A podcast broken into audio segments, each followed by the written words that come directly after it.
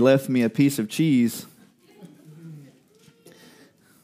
We both know this is one of my soapboxes, so he was like, Yeah, go for it. And so it, it, it basically works out very well. It works into the next few weeks anyway. So it's a very good transition from what I preached last time and moving into this. If you guys remember, the last series I did was Who's Your One, which was about the gospel and talking to those people who we care about and how we do that the best way, um, the different types of ways, the things that we keep on our mind. Um, we went through that whole series for uh, five weeks. And even at the very beginning, we, we went through part of Luke at that one too about uh, Jesus saying there would be many in that day that they're called uh, that call him Lord, Lord, and they're not saved. So th- this next part of Luke kind of wraps all of that up and then kind of pushes us into the next um, into the next series uh, coming up, which will be about God and in a deeper way that hopefully that we've never um, maybe realized or thought on for a while. But this is a good transition to get there.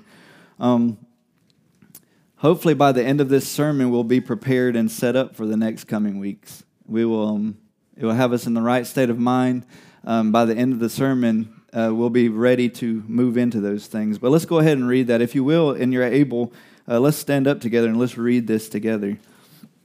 We're going to start in verse 1 of chapter 8 and read over what Chuck preached last week.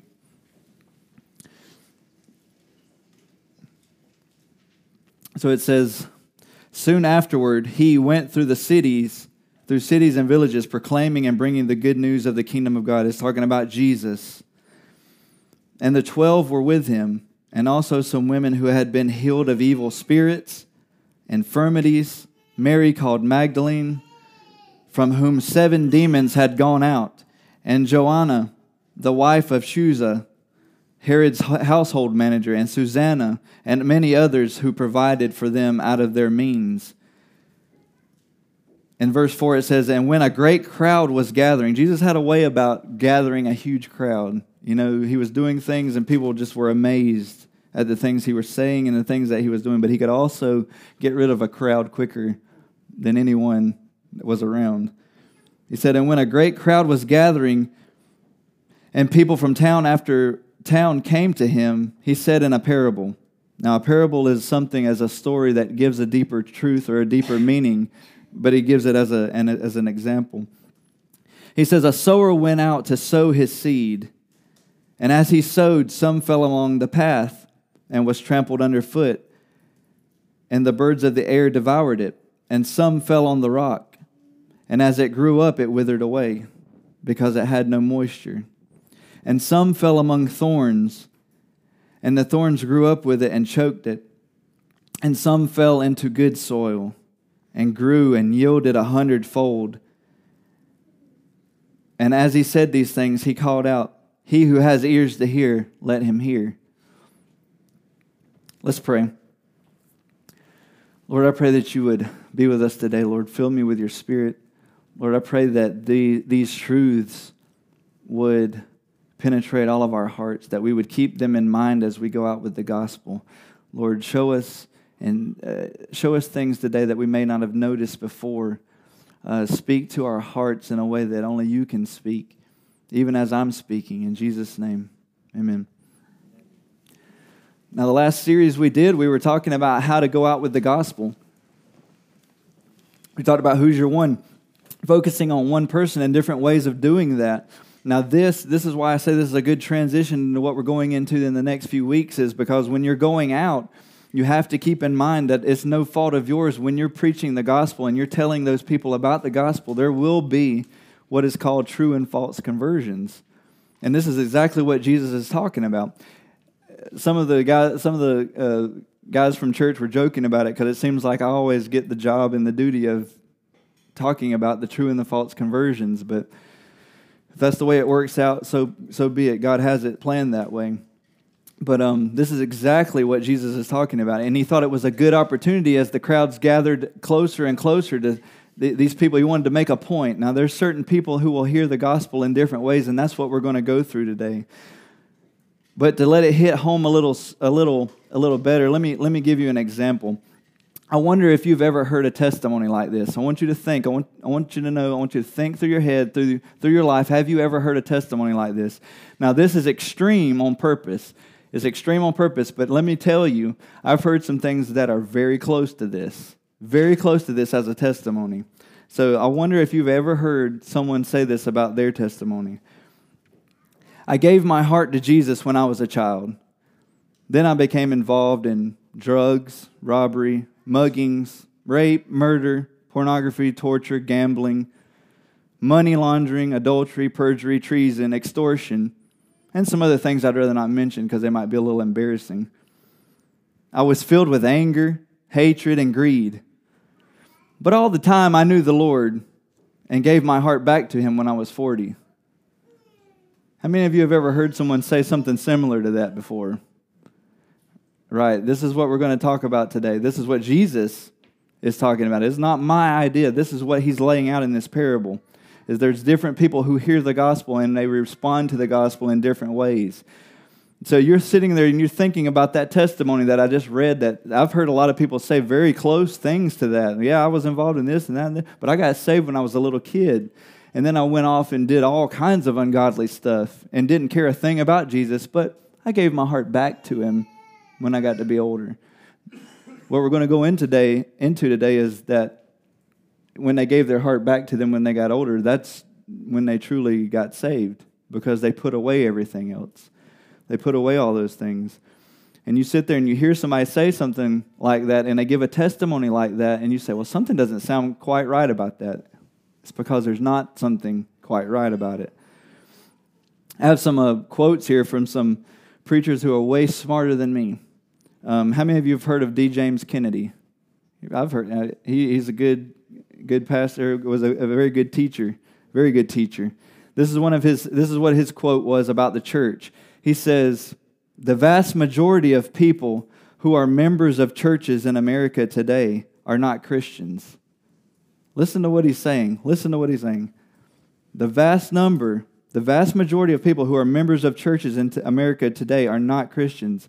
I say that without the slightest fear of contradiction. I base it on empirical evidence of 24 years of examining thousands of people that they're, they're existing inside the church, but yet they're not a Christian.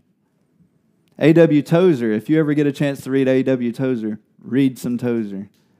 He's godly man, very, very godly man, good reading, good, good thoughts.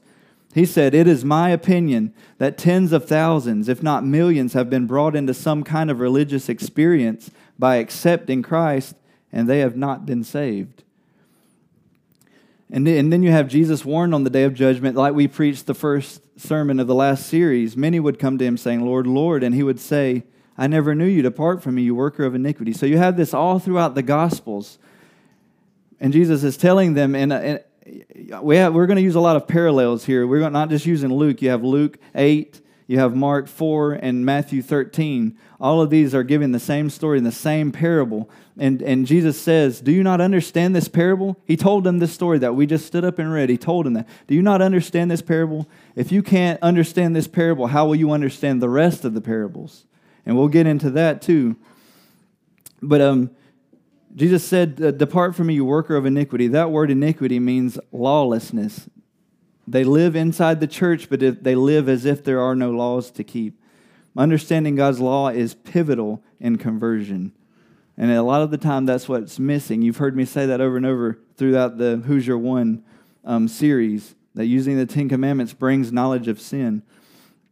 But Jesus says basically that that our understanding of this parable is the key that will unlock the meaning of many of the other parables, is what he said in Mark 4.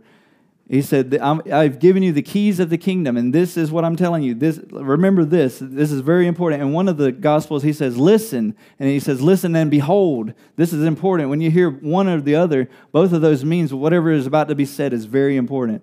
But in Mark, he uses both of them. He says, Listen, behold, pay attention to what I'm telling you. When you go out with this gospel, and we have crowds like this, and you hear me preaching the gospel, you're going to have four different types of hearers. And when we're casting the seed, just because you have casting, uh, just because you've cast the seed doesn't mean that those people are taking in the right type of soil, and that will be uh, that will grow into a, a what we call a, a healthy disciple, a, a follower of Christ.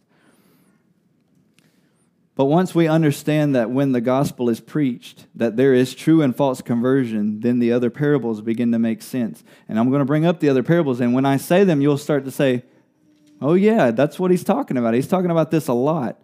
So he's talking about the parable of the sower will help you understand these parables. You had the sheep and the goats dwelling together in the body, in the church. The sheep and the goats dwelling together, the true and the false conversion. Then you had the, the foolish virgins and the wise. There again, you have the true and false conversions together in the same place. You had the bad fish and the good fish drawn into the same gospel net, the good fish and bad fish sitting together. Then you had the wheat and the tares growing alongside one another. So, what Jesus is saying, we have the church, but you have some that have heard and, and they're in a different soil, and we're going to go through those things today. So, let's read through Jesus' explanation of this parable. It starts in verse 9, so let's read that through 15. He says, and, and, when the, and when his disciples asked him what this parable meant, he said, to, he said, To you it has been given to know the secrets of the kingdom of God. He is saying, This is a secret. This is part of the secret that I know about, that I'm giving you uh, insight into. But for others, they are in parables, so, so that seeing they may not see, and hearing they may not understand. I was talking about this with one of, the, one of our guys here at, at church this past week. Why did Jesus do that? Because he knew that if he gave it into a story, that if they understood it, he knew that only the Father had revealed it to them. If he had preached it in a certain way and it had been by his own coercion, he would, it, it would have been on him for not uh, trusting the Lord with that being revealed to them. So he would tell them things in a mysterious type of story. And when they understood what he was saying, he knew that the Father had told them about it. The Spirit, flesh and blood didn't reveal it to him, the Father did. The Spirit revealed it to them. In verse 11, it says, Now the parable is this. He goes into explaining it. The seed is the word of God. The ones along the path are those who have heard then the devil comes and takes away the word from their hearts, so that they may not believe and be saved. Verse 13 And the ones who are on the rock are those who, when they hear the word, they receive it with joy. But these have no root. They, be, they believe for a while, and in time of testing, they fall away. As for what fell among the thorns, they are those who hear but as they go on their way, they are choked by the cares and the riches and the pleasures of life, and their fruit does not mature. And as for that in the good soil, they are those who, hearing the word, hold it fast in an honest and a good heart, and bear fruit with patience or perseverance. Another thing, I think this is a timely message because I hear a lot of this going on. How many of you have heard in Christianity today of people deconstructing their faith? You hear people talking about that. Jesus has already addressed it. You can't, you don't deconstruct, your faith, and we're going to go into that too, about what that faith really was. But starting off, I want to make something clear because you hear this all throughout Christian TV. Notice Jesus says the seed is the word of God. Just take this as a mental note when you're watching TV and you're watching TBN and you hear people say, sow a seed into the ministry it's not referred to as money.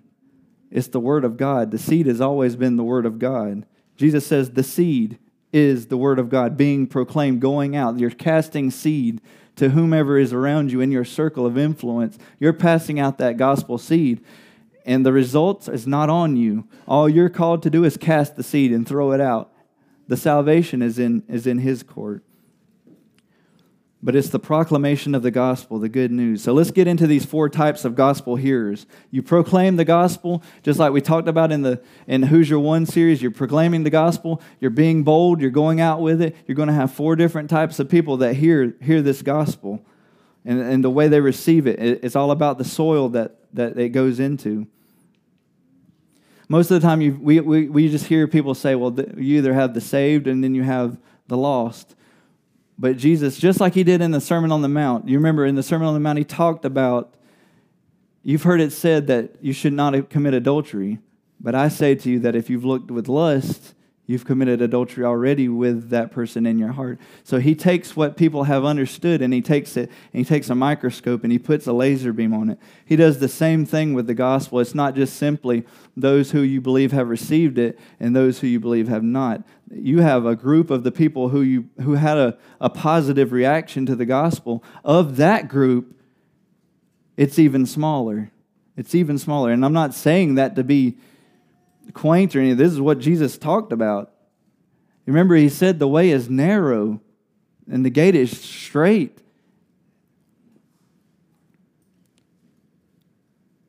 According to this parable, you have three out of four people. 75% of the people who hear the gospel have some sort of positive response to the gospel. They will respond in a positive way, in, in some sort of way, and we'll get into that. But of those who are in what we call the saved category, two out of three are still unsaved, according to Jesus in this parable. Out of that out of that one group that we would say those people responded positively to the gospel, you have two out of three that are still, the soil still wasn't right.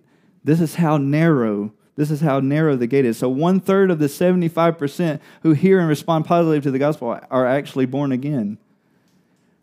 That makes you look at people in your life and, and we're going to get to that. It, you don't look at them and say, Well, I told you so. It's not for that reason. It's to go and proclaim the gospel to them, to stop treating them as if they were a Christian just because they said so, but to give them the gospel. Preach it to yourself every day, preach it to them every day.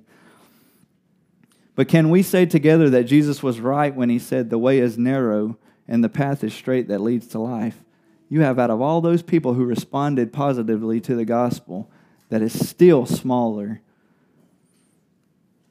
I want to ask you a question. Who is the one that does the saving? Jesus is the one that does the saving. A lot of times we feel like we have the pressure on us to say things exactly right. You don't have to have everything together. We talked about that in Who's Your One. You don't have to have everything together. Even Andrew didn't, the last one we talked about, didn't have everything together, but he knew who did have everything together. And he took them to them. So if we keep in mind who we know who does the saving, don't let this body, it is a little unsettling, but if you know that God is the one in control and He's the one that's doing the saving, the pressure is not on us. It may be a really small way, but that way is not for us to get them through. We're just supposed to take them to Jesus and He gets them through the gate. All we have to do is be faithful to proclaim and throw the seed out. And we'll go through those listeners here, here soon. We're just supposed to be obedient and faithful to brag on Jesus. If anybody's who, who has actually been changed and their life has been changed by Jesus, you, you, you got something to brag about, right?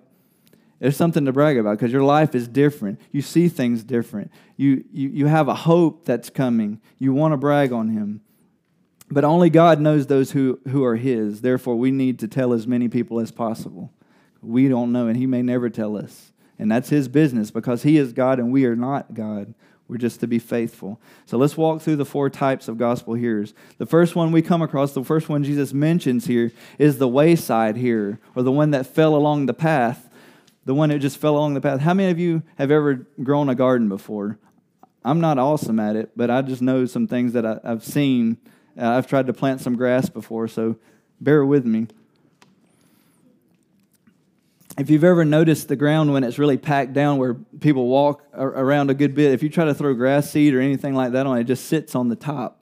It doesn't get down into the ground. This is what he's talking about.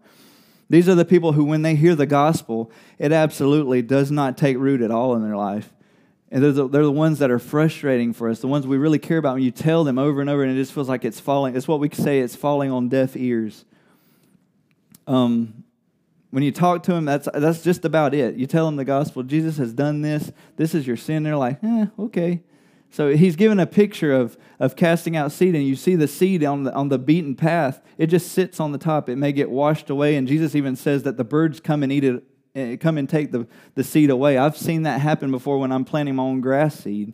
If it's not in a good place and it's not covered up, the birds come and they take it away.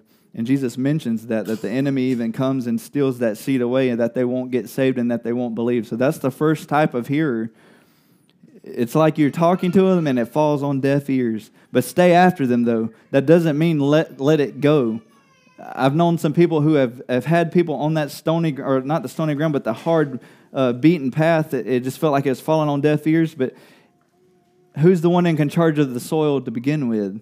Jesus is the one in, in, in charge of the soil. He can change it at any point in time. A friend of mine, he prayed for his uncle over and over and over. He told him the gospel over and over, and it just felt like it was falling on deaf ears. And one day it just hit him. It just clicked like, boom. You know, we didn't even see that the soil was changing, but his life changed. His whole mindset changed. So stay after those people. It doesn't mean give up on them just because the seed may feel like it's falling on this, this beaten path. But that's the first hearer. And I know a lot of you have, have come into contact with those people. The second one is the stony ground here. And we're going to take a little time with this one because I think this one happens a good bit in the church today. Um, like I, t- I mentioned before, you hear people talking about deconstructing their faith. But when they hear the when they hear the gospel, it says that they receive it with joy. They receive it with joy. Now you, you you sit there and you think for the the first time you hear that, you're like, well, yeah, why wouldn't they receive it with joy? But if you think back at your at your salvation, what did it begin with? It began with sorrow for your sin. You heard that, you first heard it and it hit you, you're like, oh my gosh, I'm an awful, I'm an unclean person. Like, I don't even know why I'm still alive. It's so humble. Your, your face is in the dirt, your face is on the ground.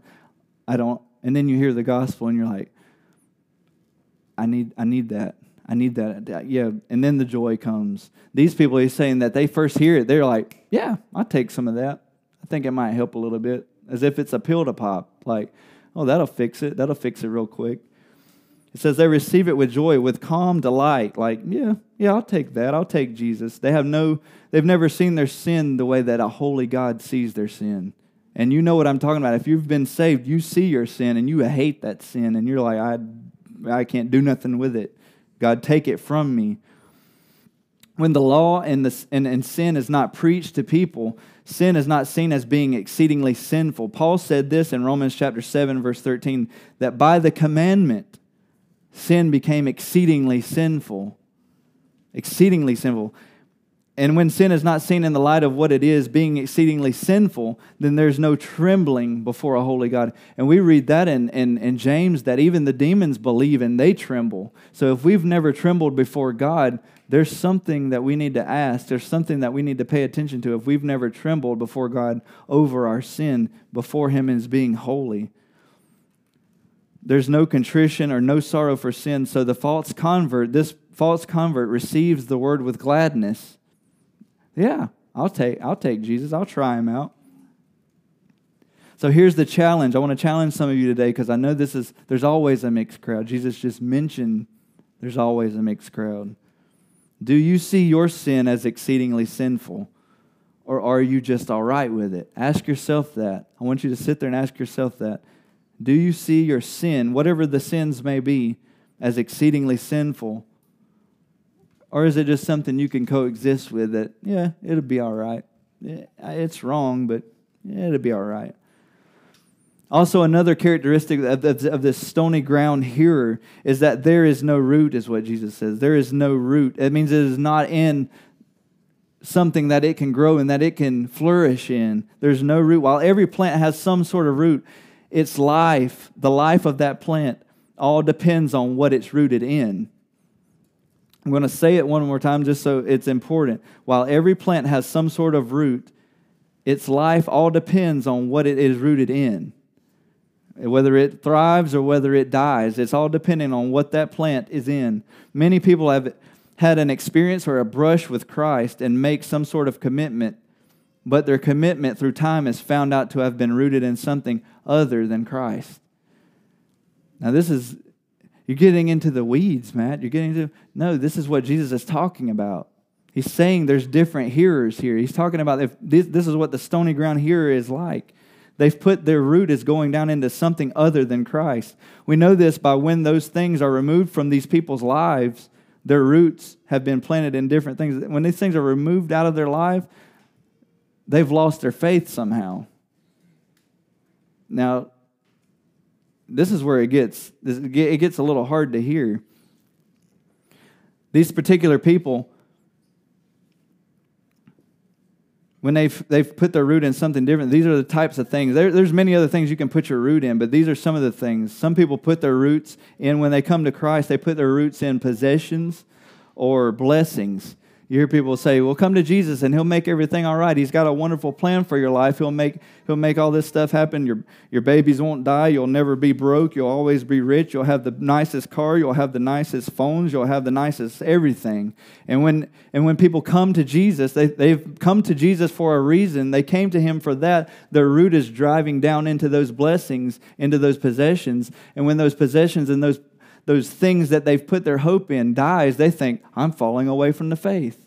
I'm, I don't have the things that they told me I would have whenever I got saved, whenever I believed Jesus, so Jesus must be false.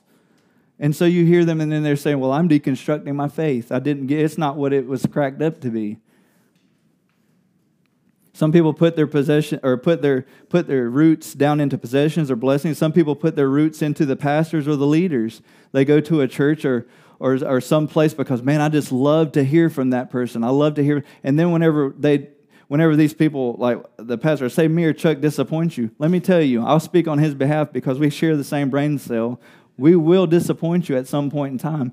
But if you have put your root in me or Chuck, whenever we disappoint you, you're going to feel like your faith is failing because you've put your root, your root's been growing down into the pastors or the leaders or those possessions we just mentioned. The other thing that you can put your roots down into is, is the church. You can put your roots into the church and it not be in the right place. Now, let me say this we should love the church and we should desire to be with God's people, but listen, the church isn't Christ. It's not the same. It's not the same. You should want to be at church. You should desire to be at church. You should desire to be with God's people. You should desire fellowship with God's people, but it's not Jesus. We're all fallen people. We're all broken people. So if you put your roots down into the into the church and whenever you came to Jesus, you're like, "Yeah, I like this crowd. I think this is a cool crowd. I think I think that can be my family." When the family lets you down and no one else is around, you're going to feel like your faith is failing because your faith has been put into something else. Your root has been put into something else. It's been put into the church. Sometimes people put their roots into people in general people in general. And when those people let them down or and or disappoint them, they fall away from the faith, which is true. They're falling away from a faith that was in people and not in Christ. So if you really have Jesus, or let's put it this way, when Jesus really has a hold of you, it says in John 10 that whoever's in my hand, no man will pluck them out. And if and I and the Father are one. And if, if I'm in the Father's hand, no one is going to pluck it out of the Father's hand. We are the same. So the thing is, it's not, do I fall away from the faith? It's, the question is, have I ever been in the faith in the first place? Because if you can fall away from the faith, you've never been in his hand to begin with. This is how Jesus takes things to a laser point. You have people who have responded positive, positively to the gospel, and then you see them say things like, I'm deconstructing my faith, I'm struggling with my faith. Listen, there's been times, there's been times when we, me and Jessica, had no one else. Before we came here to Heritage, did I turn my back? Did we turn our back on Christ? Did we look at him and say, You must not be right? Not once did I do that. You can't. There's no way you can do it. Because once you've put your root in Him, you know He's the one that's good. Everyone else will fail you at some point in time. They will all fail you. I've had people, the church has failed me. Not this church. This church is awesome. Man, I love this church. But I've had the church fail me at something. I've been on mission trips and people turn on me in the mission trip and come back and tell on tell stuff that never even happened like a, a four-year-old. Listen i know what the pain feels like and when everyone leaves you but you don't sit there and say i'm struggling with my faith. No i'm struggling with people.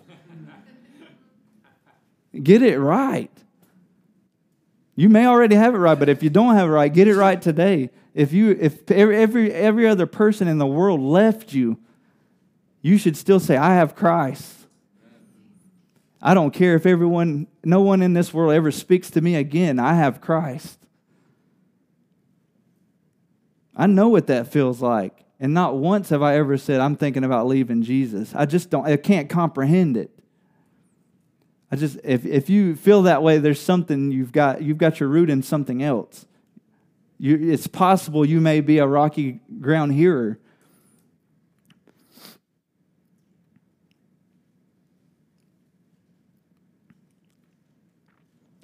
just take it as example. You remember the how many of you have read the book of Job? Do I need to say anything else? really? Job lost everything. Even his wife was telling him to curse God and die. That's supposed to be the closest person to you. Imagine what he felt like. And he's just like, Who else do I go to?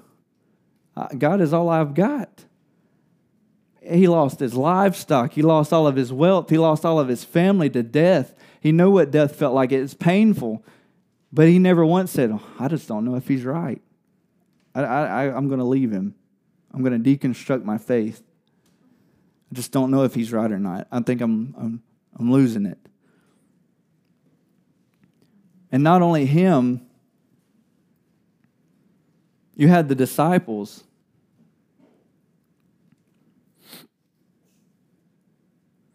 You know, Jesus told everybody, he had a huge crowd, he had a mega church, and he told them, Eat my flesh and drink my blood. I think I would have left too. And that's weird. They all left, and he turned to the, the 12 and said, You guys going to leave too? I mean, everybody else left, and they're like, Where else would we go? Where else would we go? You have the word, you have the words of life. You have the words of eternal life. The disciples, those guys, they had their root in Christ. Their root wasn't in the crowd. It, was, it wasn't in the crowd at all. It says in the scripture there, Jesus mentioned, it says that they believe for a while. This stony ground here, they believe for a while. This, this is what is scary that they believe for a while. There's not a time limit on this part of the passage. There's no time, not for uh, so many weeks or so many. Uh, we always think small, like, oh, well, they just kind of rose up and went back down. It says that they believe for a while. It could be years they go and believing. But what reveals it is the tribulation and the testing and the things of that nature that we're going to talk about right here. These rocky ground hearers can exist in the church for an unknown amount of time as long as there is no confrontation of sin or tribulation. And it says in the, in the scripture, in time of testing, they fall away when their faith gets tested, when something happens and, and it pokes at their faith or it gives them a little trouble, they fall away because it just doesn't, because they put their root in something different. And the three things that it mentions is temptation, tribulation, and persecution. The temptation is mentioned right here in Luke, in Luke uh, 8 13. As soon as they're tempted again, they return to the former lifestyle of sin without a hatred for that sin. They enjoy it.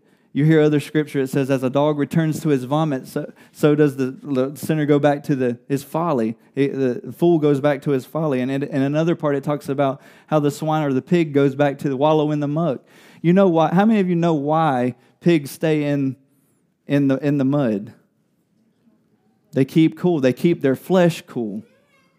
Think about that for a second. It says, just as the fool goes back to these things and the, and the pig goes back to wallow in the, in the mud, this false, this false convert, this stony ground here, goes back. And when he gets tempted, he goes back into that sin to wallow in it and lay in it to cool his flesh. His flesh is screaming, I want, I want to, I still want to do this sin. I still love this sin. And they're trying for a little bit and they're like, man, it's hot. It's as hot as burning. I've got to go get back and wallow around in the, wallow around in that sin again. So when they get tempted, their faith falls away. The next one is tribulation. It said it in, in, the, in the, the Gospel of Matthew 13 that when tribulation comes, when things get rough, the honeymoon is over and everyone isn't talking about them getting saved anymore and it's not in the forefront anymore. Life begins to happen. Obstacles get in the way. Friends and family and others look down on you and leave you because of your association with Christ and or the truth of God's word. When those things get brought up and they say something, oh, I don't agree with that, and you're like, oh, I don't know if I want to lose them. And they fall away. And then in Mark 4, it talks about persecution on account of the word.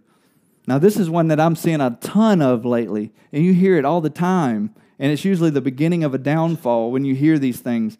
People having issues with practicing homosexuality being a sin in the Bible. And they start off with something like that, and they start thinking, man, I, this sounds really hateful. These people really, they really enjoy this lifestyle. This is just the way they are. And they start sitting there thinking and trying to justify the whole thing. And then they're like, maybe my faith is wrong. Like maybe my faith, and they start they start deconstructing their faith because The stony ground here, their root is not in Christ. Their root is in whatever makes them feel good, whatever the person is, whatever the people are, whether it's their family, their friends, or the church, or they don't want to offend anything.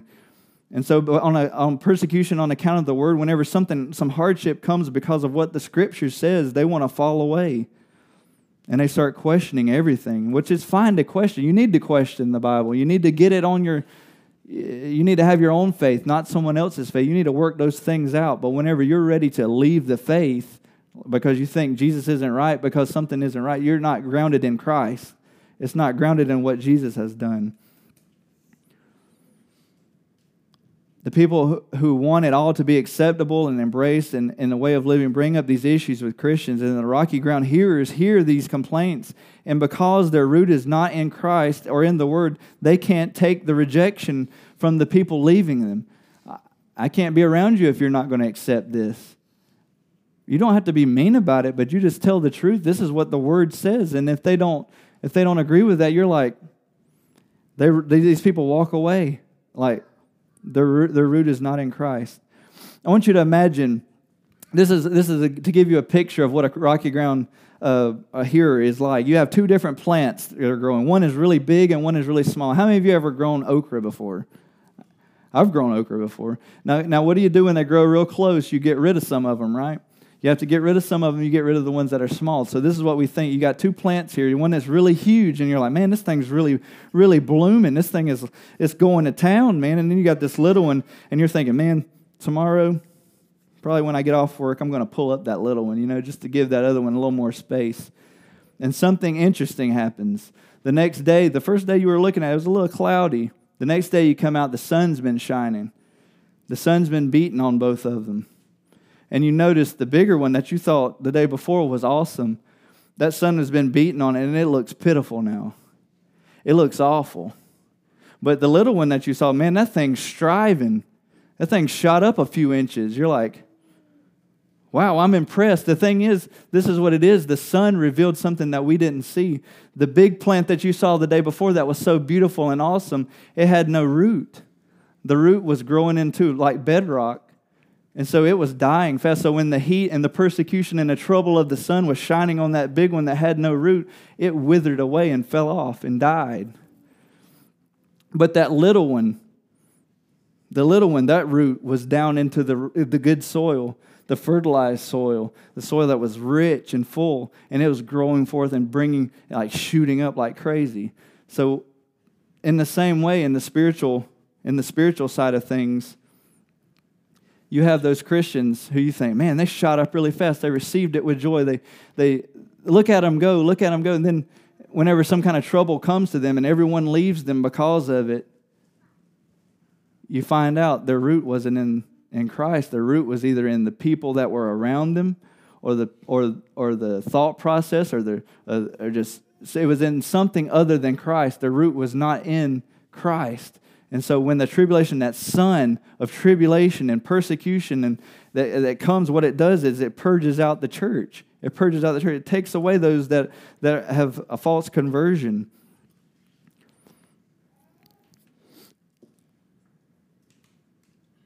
It reveals what we cannot see when tribulation comes. The thing that the thing that is the same as the sun is the tribulation in Matthew 13, the temptation in Luke 8, and the persecution in Mark 4. These three factors reveal what you and I cannot see the heart condition of the professing convert. So that is the rocky ground here. The challenge I want to give to you are are your roots in Christ? I want you to think of your own life. Are your roots in Christ? Are the people that you love that are in your circle, are their roots in Christ? Or does it feel like anytime something bad happens, they're ready to get rid of him? They're ready to jump ship. And it's not for the, the occasion of saying, I told you so. I told you they're not saved. It's not for that reason. It's for you to have your mind right to give them the gospel, to preach the gospel to them, to, to let them hear the truth. Then you have the thorny ground here. These are the people who hear the gospel. They understand the gospel, they hear it. But as they go on their way through life, they're choked out by three different things that Jesus brings up they hear the gospel, they understand it up here, but it's never sank to their heart. They go through their life and they're choked out by the cares of this life. the riches of this life, the pleasures of this life. The cares of this life, they're consumed with everything but Jesus. They hear the gospel, but they never can get a hold of him. They never can just like, yeah, I just want to drive it down. I got, I got to learn more about him. I got to go after it. They get consumed with everything and anything but Jesus.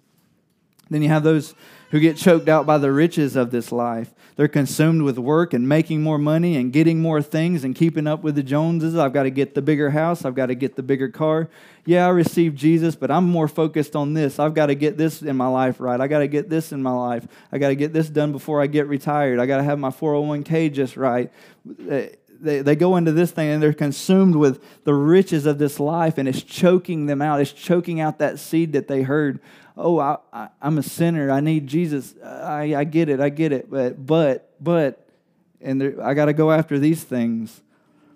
And then you have the ones who go after the pleasures of this life, and this is the problem in the American church: is the American dream. The American dream and the gospel butt heads so many times. Covetousness, I've got to have this, I've got to have pleasure, whatever I can get to make my life more enjoyable. Give it to me. Let me have it. Don't tell me I can't have it. Give it to me. When Christ wants to be that pleasure, He wants to be the treasure of your life. He wants to be the king. You saw it happen all throughout the Old Testament. He wanted to be the king, but the people wanted a human king. They didn't want to follow him.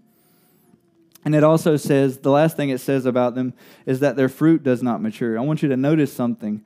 It says that their fruit does not mature. That means they had a piece of fruit, they had fruit growing. They had fruit budding on their on their plant of gospel. They had some fruit. These are the people you say, "Well, I, I've seen a little fruit.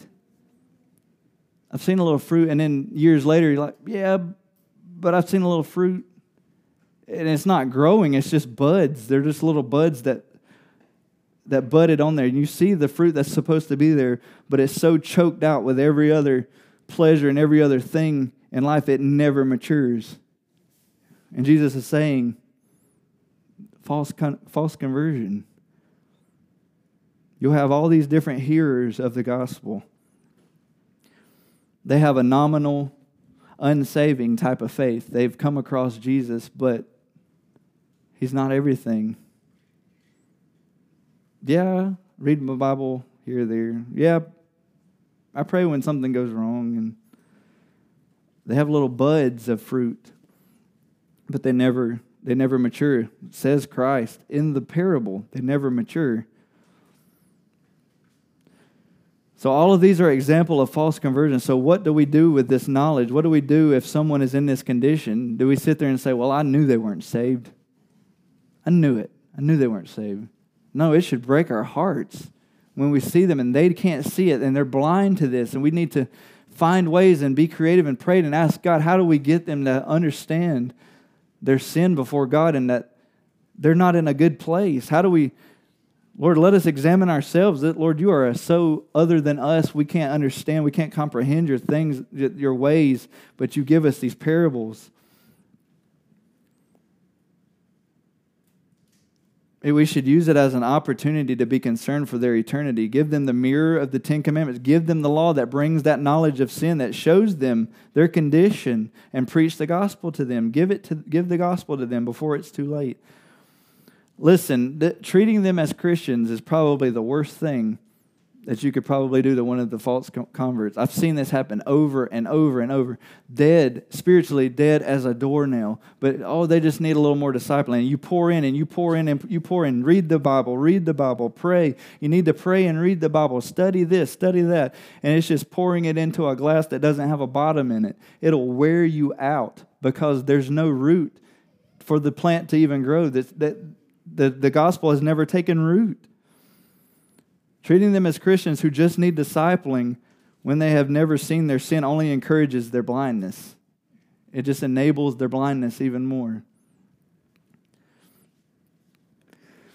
So we've talked about all the false conversion, but Jesus also mentions what is a good, what does a, a true convert look like? This is the last one here. In, in Luke 8, 15, he says, As for that in the good soil, they are those who hearing the word, they hear it and they understand it, they hold it fast in an honest and a good heart and bear fruit with patience. with perseverance. They hear, they hear they understand, they hold on to Jesus. Through though everything may fall apart, they hold on to Jesus. I've got him. It, this is going to be rough. I'm holding on uh, in the middle of the storm. You hear you've heard this song before, uh, Anchor in the uh, uh, Anchor in the Storm. What's the name of that song? Yeah. Some there's plenty of songs about it. That's the that's the point. The anchor is holding. The anchor holds. That's the one. That's an old song. But it holds in the middle of the storm, and you're holding on to Jesus. This is what the true convert does. No matter if everything else is falling apart, you're, you're broke as a joke, your family has left you, your friends have left you, and there's nobody else, and people have turned on you, and you don't even know what to say anymore. You don't even want to be at church anymore, but you you're holding on to Jesus. This is what the true convert looks like. So, what are the fruits of a new convert? We're going to go through these real quick, all through the New Testament. Fruits of the fruits of a new convert. We've talked about false converts enough. What does it look like to be a true convert? According to Matthew 3 8, there are fruits of repentance. If we are a soundly saved person, we will have evidence of repentance. Anytime we're making a mistake, sinfulness, like we will, we will repent, we will turn from it. We have an attitude of, of repentance. Zacchaeus said, Behold, Lord, I give half of my goods to the poor, and if I've wronged anyone, I'll pay back fourfold. He's been he would ripped everybody off his entire life, and he's like, Nope, I'm going the other way. I'm going to give them, I'm going to give back to the people. You see a totally changed heart. In Colossians 1:10, you have the fruit of good works. Now we know from what James said that, or even Ephesians says that good works will not save you. It's by the grace of God only. But James said that faith without works is dead. It's a corpse. So there in Colossians 1:10 it says there's fruit of good works. If you read the book of Titus, even Titus says it. Titus continually says things like, "Let those who have believed in God be careful to devote themselves to good works." Jesus himself said, Let your light so shine before men that they may see your good works and glorify, glorify your Father who is in heaven. In Hebrews 13, 15, you have the fruit of thanksgiving. You'll have a thankful, you'll have a, a heart of gratitude towards uh, other people, towards God mainly, and it overflows from that th- gratitude towards God into others. You have a fruit of thanks, uh, thanksgiving. Oh, that once you've seen the cross, you will say, like in 2 Corinthians 9:15, oh, thanks be to God for this unspeakable gift. You see the gospel and you're just like, it, it just blows my mind. I don't know why I even have Jesus. I don't even know why I have God. Listen at this parable. Why do I even go the way I go? Why do I even go through the narrow path? Why, how do I even make it? Like, this is the heart of what he's saying in Corinthians. Oh, thanks be to God for this unspeakable gift a gift that's only been given by Christ. Fruit of thanksgiving. Galatians 5:22, the fruit of the spirit. We hear this one. This is one of the main ones. If you're a soundly saved person and you're a genuine convert, you will manifest the fruit of love, joy, peace, patience, goodness, gentleness, faith, meekness, and self-control. You'll have all those things blooming from your life from the plant that is rooted in Christ. If it's rooted in people, you'll be lacking a lot of these things. It won't be, it won't be a healthy plant at all. But if it's rooted in Christ, those things just come forth. You don't have to strive for them. You've heard me say it before. How many times have you seen a tree straining to bear fruit? You don't see a tree shaking, trying to pop pieces of fruit out. They just stand there and they hold the fruit, and it comes naturally from, the, from that good soil from the health of that tree that's been given, the goodness of that tree. In Philippians 1:11 you have the fruit of righteousness. You will do that which is right. In Psalm 23 3, he will lead you in the paths of righteousness. And then you have in Matthew 3 uh, 10, it warns that every tree that does not bring forth good fruit, not ordinary fruit, but good fruit will be cut down and cast into the fire. So, as witnesses of Christ, we should do everything we can not to, not to just get uh, church members. We don't want to just get church members. We don't want to get just get decisions or group members to come to discipleship group. Who cares? Who cares about the numbers? Who cares about who like how many people are coming to a church when you have eternity on the line? But with, God help, with God's help, we must make sure that those we bring to the Savior have the things that accompany salvation from Hebrews 6 9. The Bible says, Let everyone who names the name of Christ depart from iniquity. That's in 2 Timothy. That's the same word we mentioned before lawlessness. So I want to challenge you. I want you to look at your life in this particular thing. Are you departing from iniquity? What does your fruit look like? What kind of hearer have you been? What are what are the hearers that are around you and you hear them saying they're deconstructing their faith? Don't let that worry you like, oh no, I've got to say something to get them back on the right path. No, pray for them as if they are lost because it's that serious. They may be lost. Paul said, I had not known sin but by the law. When there is no understanding that we have sinned against the holy God, there will be no vertical repentance. And without repentance, there is no salvation. So we're, we're closing now. Samuel, I don't know if you have a song. But I want to ask these, these questions as we're done. Who do you know that may be a false convert now that you've heard all these things? Think in your mind who are these people that may possibly be a false conversion? I want to challenge you will you share the gospel with them? I want to encourage you not to keep, keep talking to them and speaking to them as if they're a Christian. If, you, if it's a parent and they have a testimony like the one we started off with, give them the gospel. Let's go ahead and bow our heads and, and get ready to pray.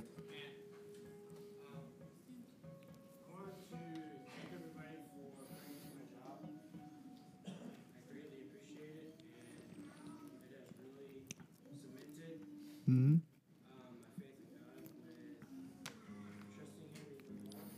Mm-hmm.